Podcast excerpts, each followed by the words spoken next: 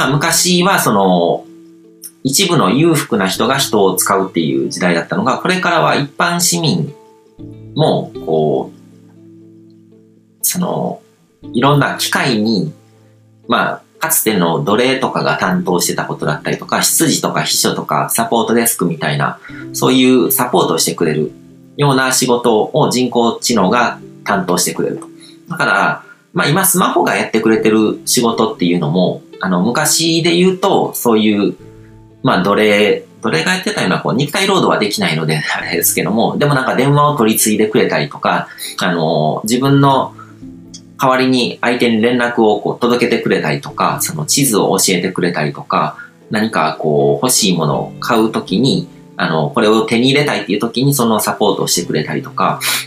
そういうことをを、そういう仕事を担当してくれてるわけですね。これがもっともっとこう、領域が広がっていって便利になっていくって、そういうイメージですよね。でも、その機械がどんだけ進化していっても、その使い方次第なわけですね。それを何に使うのか、スマホで、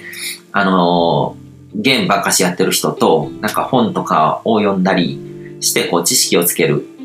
人もいるし、そのスマホを使いこなして何かビジネスをする人とかもいるわけで、それは使い方次第なんですね。で、その、だからどんどんどんどんこう新しいテクノロジーとかに触れて、それに慣れていくっていうことが必要だと思うんですね。スマホの機能とかも、まあマップとかはみんな使ってると思うし、その交通機関のあの乗り換えのアプリとかそういうのとかも使ってると思うんですけども、初めて行く土地とかでも地図をこう把握して道案内してくれるし、翻訳とかもやってくれるし、今だったらこう、あの、タクシーとか、ウーバーとかを読んだりとかして、車とかを手配してもらって、こう、移動とかがすごくスムーズに行えるようになったり、これからは多分、こう、あの、言葉の通じない場所に行っても、こう、翻訳してくれたりとか、なんかいろんなことをやってくれるようになる。だから、その、これまで人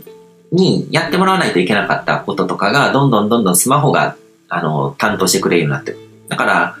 初めて行く旅行の時とかもガイドとかが全部スマホがやってくれるようになったりとか、そのスマホとか、そのコンピューターっていうのは全部繋がってるから、スマホで自分の予定とか入れておけば、その行く先々のこうコンピューターが、そのスマホの情報をもとにこうサポートしてくれたりとか、そういうことも起こってくだろうし、まあ、とにかくすごく便利になっていく。でも、それは、この、便利なものも、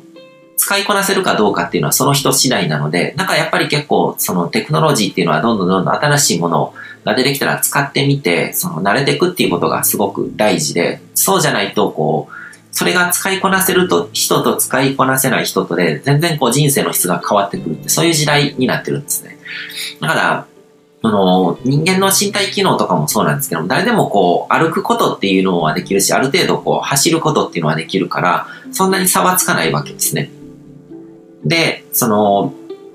まあ、その、陸上選手と普通の人とかだったら走る速さとかすごく違うけども、でも、その代わりにこう、みんな走って移動してるわけじゃないので、だから、オリンピック選手の陸上の競技選手と普通の人と、その、移動するのにそんなになんかこう、不便になるかっていうとそうじゃなくて、みんな車乗れば違う、あの、同じスピードで走れるわけですよね。だからそういう風にな、あの、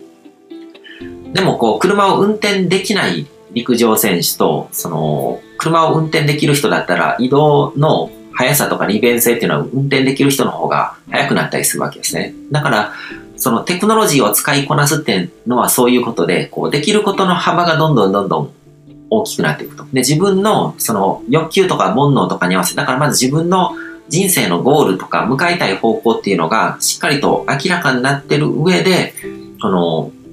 それに応じて必要なテクノロジーを使いこなすっていう能力ですね。だから僕のゴールの中では自分で運転したいっていう欲求とかってそんなないので、車の免許とか持ってないんですよ。けど、移動するときとかは、こう、ウーバーを使ったりとか、タクシーを呼んだりとか、タクシーを、代を払うための、こう、キャッシュフローを回してるとかっていう部分で僕は、その、今あるものを使いこなせて、使いこなして、その自分の行きたいところに行くっていうことが実現できるわけですね。それで構わないんですよ。それがもしかしたら自分で運転していく方が、より自分のゴールに合ってるっていう人もいるだろうし、で、その、人工知能もテクノロジーもそういう便利で身近な親しみのある存在だと思うんですね。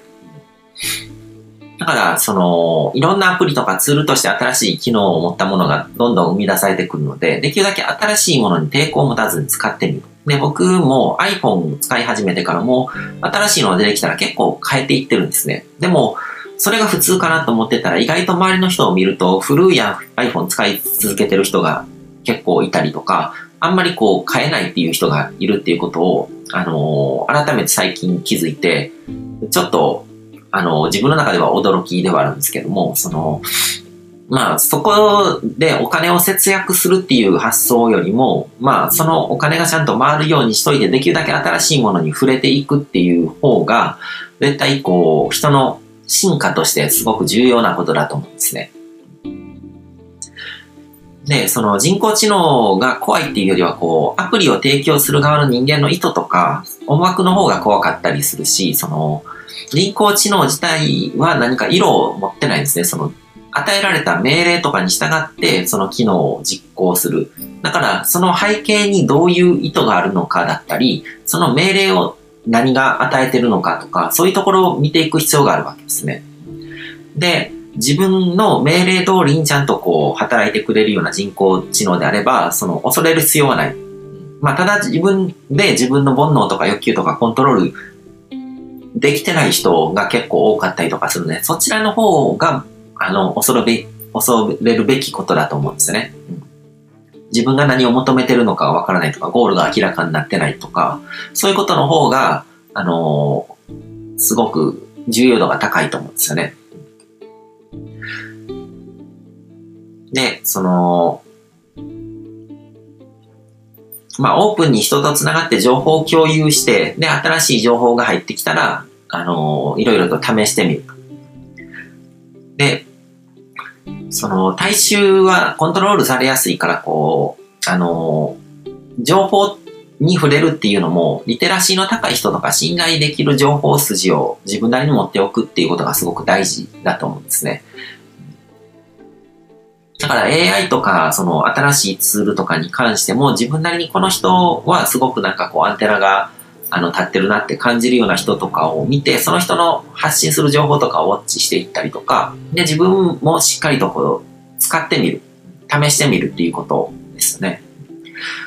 で、自分の能力以上のことをやってくれるすごく便利な存在なので、その AI を使うことによって何ができるのか、テクノロジーを使うことによって何ができるのかっていうのは常に考える習慣を持った方がいいと思うんですよ。その、車が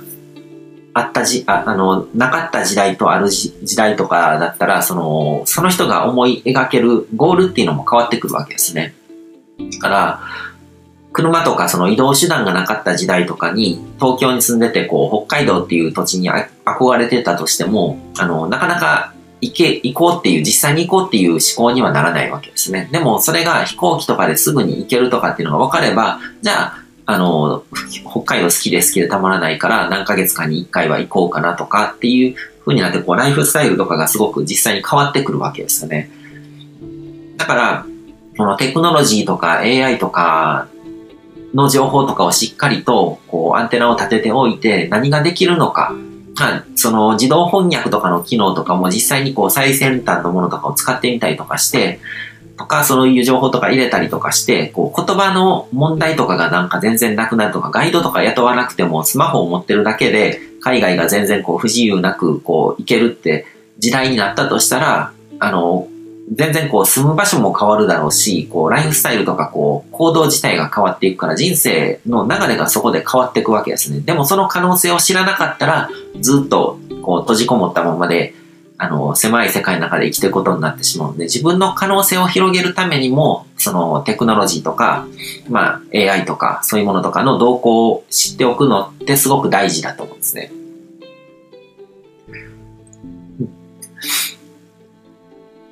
から自分の代わりに優秀な秘書がいろいろサポートしてくれるようなそういう時代になっていくと。それを一人一人の人が持っていくと。だから会社とかも同じで、こう、あの、平社員とかししてる人とか、その人に使われるっていうことしか経験してない人っていうのは、あの、自分にこう自由が与えられても何もできないんですよ。だから自分、普段から自分が自分の人生の向かう先とかゴールとかを持ってて、で、その上で、その、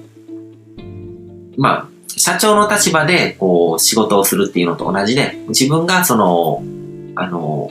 トップの人ですね、意思決定をする人で、で、自分のこう求めてるものとかをこう満たすために、そのテクノロジーっていうのを使っていく。だから自分の意思とか、その欲求とか煩悩とか、まあゴールって言った方がいいと思うんですけども、それを明らかにして生きるっていうことがすごく大事なんですね。で、その人間の能力をこう、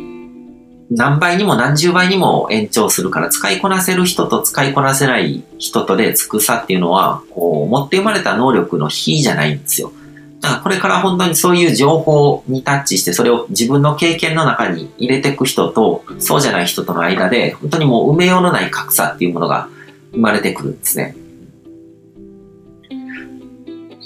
ただ自分の煩悩とかそのゴールっていうのをテクノロジーを使って満たせる人になっていくっていうことをあの考えていくといいんじゃないかなっていうふうに思います。